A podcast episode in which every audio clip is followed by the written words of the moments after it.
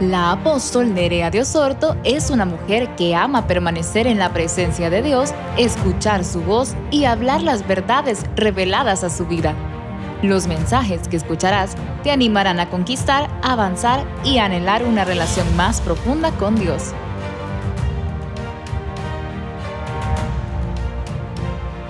Dice la palabra en Génesis veintiséis.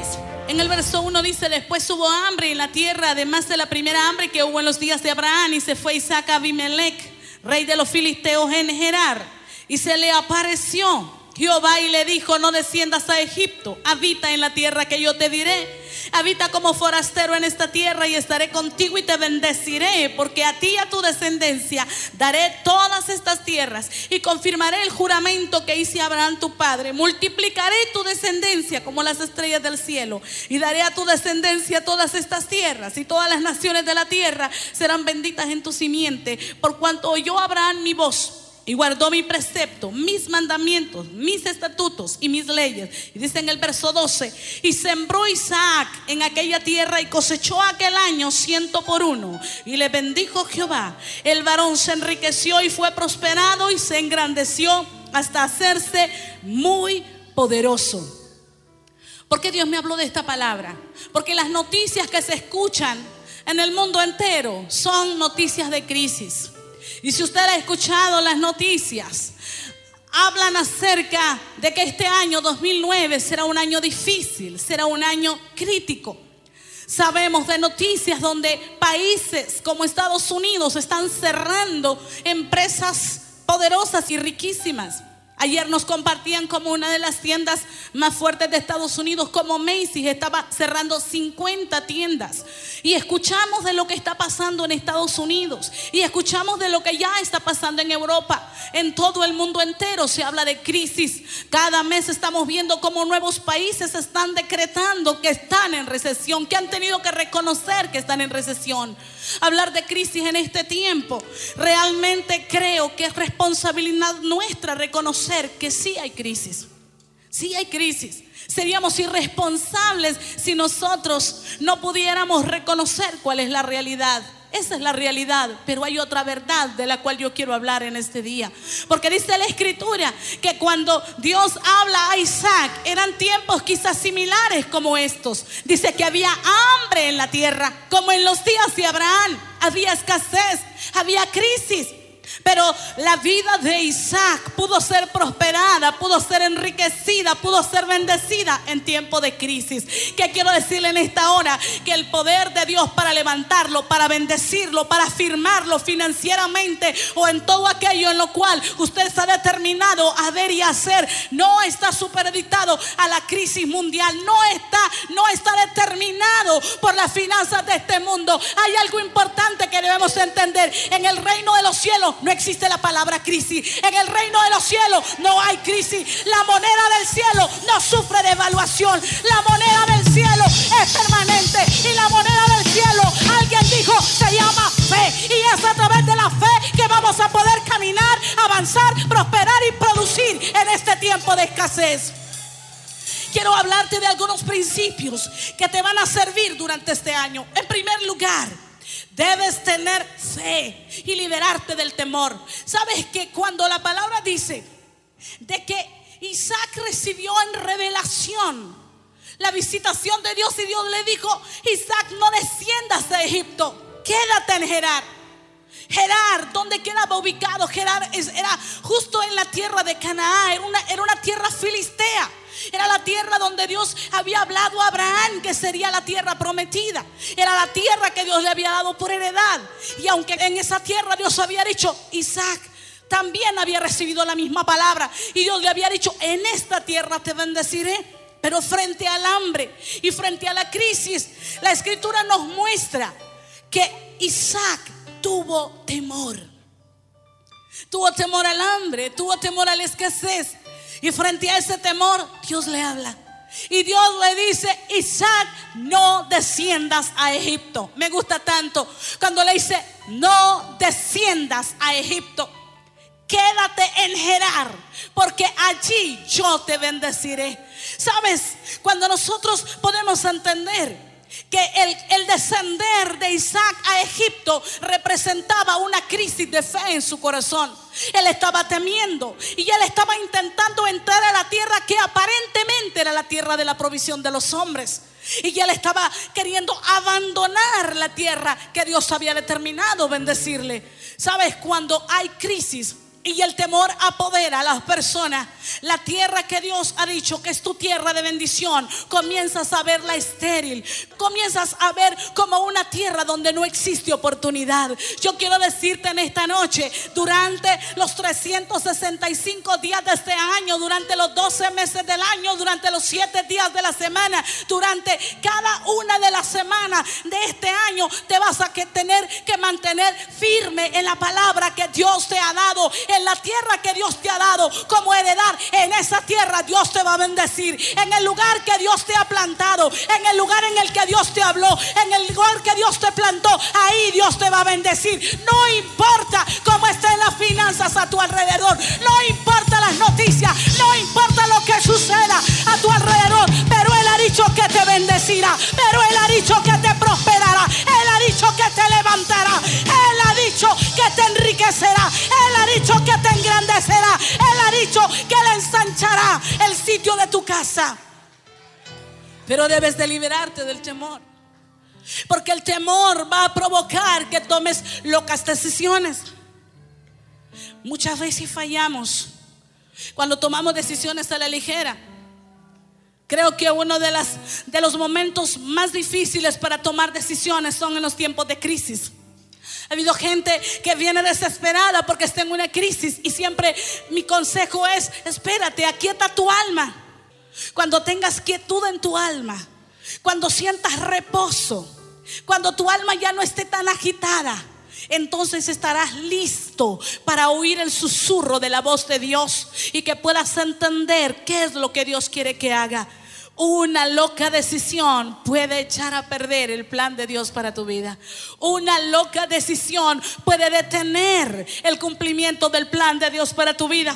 Por lo tanto, son todas las estrategias del mundo las que debes evitar este año. Si es un año de crisis, no lo vamos a negar. Como dije antes, vamos a ser responsables, pero no vamos a actuar como el mundo actúa, ni vamos a hablar como el mundo habla, ni vamos a correr como el mundo corre. Hay un espíritu de temor y de intimidación tan fuerte que usted lo puede sentir y lo puede ver, porque la gente está teniendo temor. ¿Qué va a pasar el próximo año? Pero nosotros en este primer año, en este primer día de este año, que están diciendo que es difícil, hoy nos vamos a determinar a creer que este será nuestro año, que este será nuestro tiempo, que este será el día del cumplimiento de Dios para nuestras vidas. Solo a nuestro Dios se le ocurre prosperar y enriquecer a Isaac en tiempos de crisis. Uh, aleluya.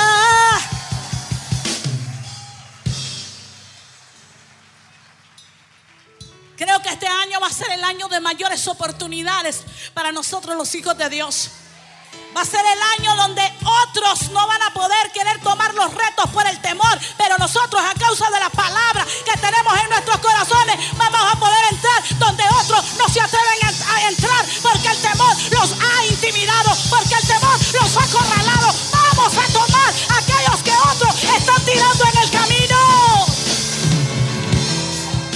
Aleluya. Segundo principio: obedece y mantente en el lugar que Dios te ha plantado.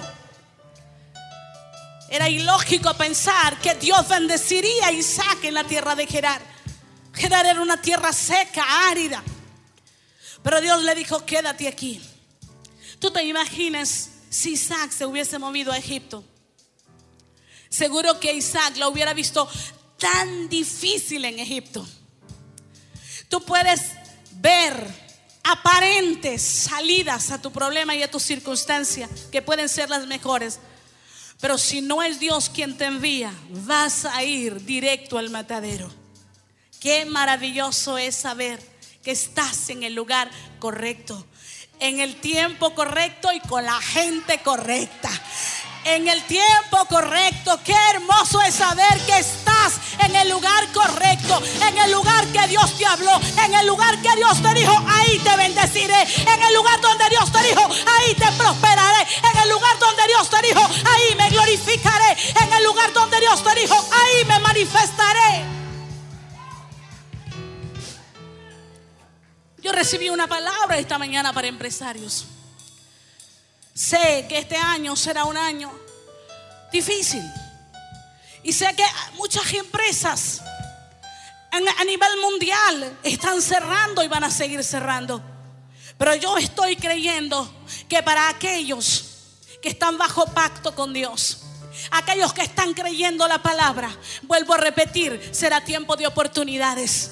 Porque no importa tu empresa si ha estado en crisis, no importa si dos mil ocho lo cerraste en rojo, no importa si dos mil ocho no fue tu mejor año, pero hoy el Señor te está diciendo que es el tiempo de crisis, que es el tiempo de escasez, que es el tiempo de hambre, que Dios se va a glorificar en medio de la iglesia de Jesucristo. Es el tiempo de necesidad que Dios va a manifestar su brazo de poder sobre los hijos de Dios.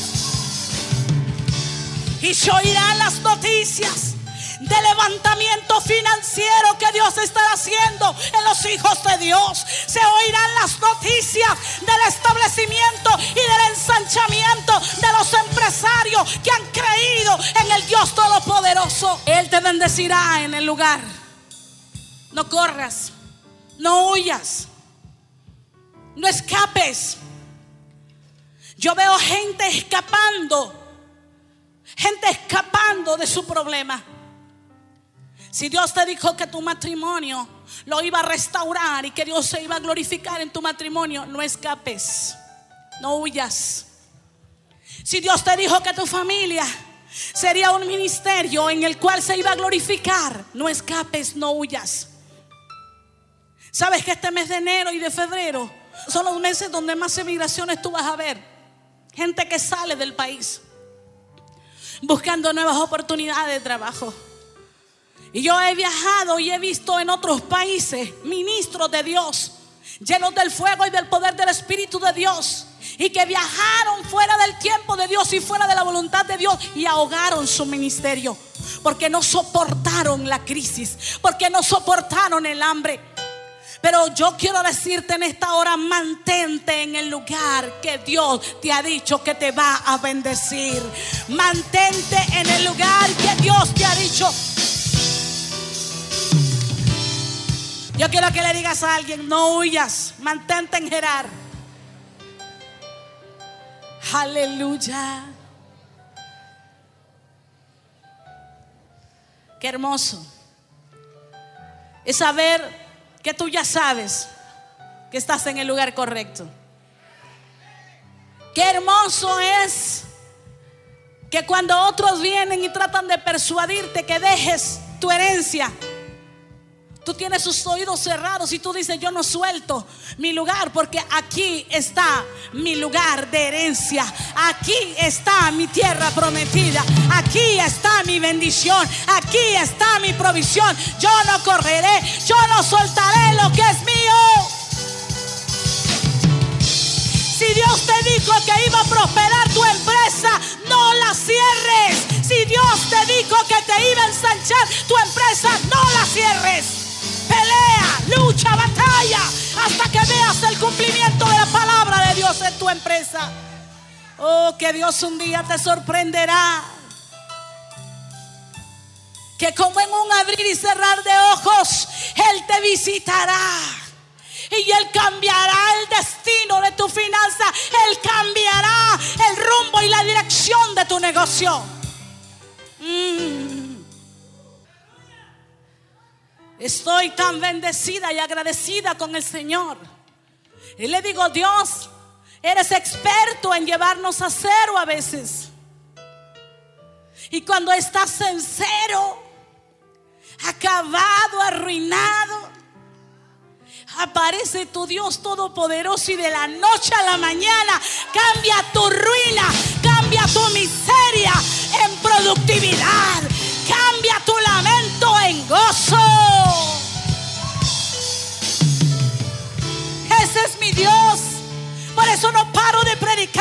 Por eso no paro de adorarle, porque mi Dios es real y verdadero y Él sigue haciendo milagros. Este año que viene será año de afirmar muchas empresas de los hijos de Dios. Este año que viene algunos van a tener que abrir sucursales de su empresa. Este año que viene, aunque otras empresas despidan empleados, algunos de ustedes van a estar empleando más personal, porque algunos de ustedes, este es el año del ensanchamiento, este es el año de la prosperidad.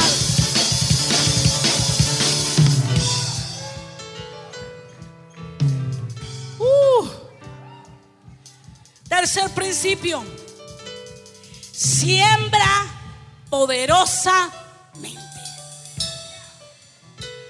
Uh, siembra poderosamente.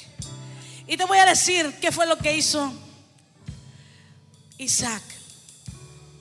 No solamente el hecho de quedarse en Gerar, tenía que hacer algo. No solamente era el hecho de no ir a Egipto, tenía que hacer algo. Y dice la escritura, me gusta tanto, en el verso doce dice: y sembró Isaac en aquella tierra. Este año como nunca vas a sembrar. Pero sabes, él para sembrar Él para sembrar tuvo que cavar pozos, porque más adelante voy a hablar algo que le pasó a Isaac. ¿Sabes qué? Él tuvo que cavar pozos. Dice la escritura, pozos que su padre ya había hecho. ¿Por qué tuvo que cavar pozos? Porque no había lluvia, no había agua. Isaac tuvo que buscar la revelación de Dios. Señor, tú me mandas a esta tierra, tierra de hambre, tierra de escasez, y me dices que siembre. ¿Cómo esta semilla que voy a sembrar va a producir? Necesito agua. Y vino la revelación de Dios, y Dios le habló a Isaac, y Dios le mostró: mira, Isaac, ahí hay unos pozos, unos pozos que tu padre había abierto, pero los filisteos no valoraron lo que tu padre hizo. Mira, los tiempos no han cambiado. Hay gente que ha abierto pozos de bendición para tu vida, pero hay gente que se ha encargado de cerrarlo. Hay gente que te antecedió a ti. Hay ministros, hay padres espirituales que han abierto pozos, que fueron pozos de bendición para los hijos, pero que hubo alguien que lo cerró. Pero dice la escritura que cuando llega Isaac, él comienza a abrir esos pozos. Y mira qué tremendo. Dice que abrió el primer pozo, y hubo riña entre los pastores de Gerar y los pastores de Isaac. Y el primer pozo, dice que entonces lo llamaron pastores de Gerar y los pastores de Isaac. Y el primer pozo, dice que entonces lo llamaron Esec, que quiere decir contienda. Y el segundo, luego abrió otro pozo. Me gusta tanto, porque sabes que Isaac no se limitó a quejarse por la falta de agua. Isaac no se sentó a llorar y a decir: oh Dios, tú me dijiste que me quedara en esta tierra, ¿y dónde está la lluvia? Peleó, batalló. Y dice la escritura que abrió el segundo pozo. Igual volvieron y riñeron los hijos de Gerar, y volvieron y abrieron este segundo pozo, dice la escritura, y lo llamaron a este segundo pozo Sitna, que quiere decir enemistad. Pero igual Isaac no se rindió, siguió cavando pozos.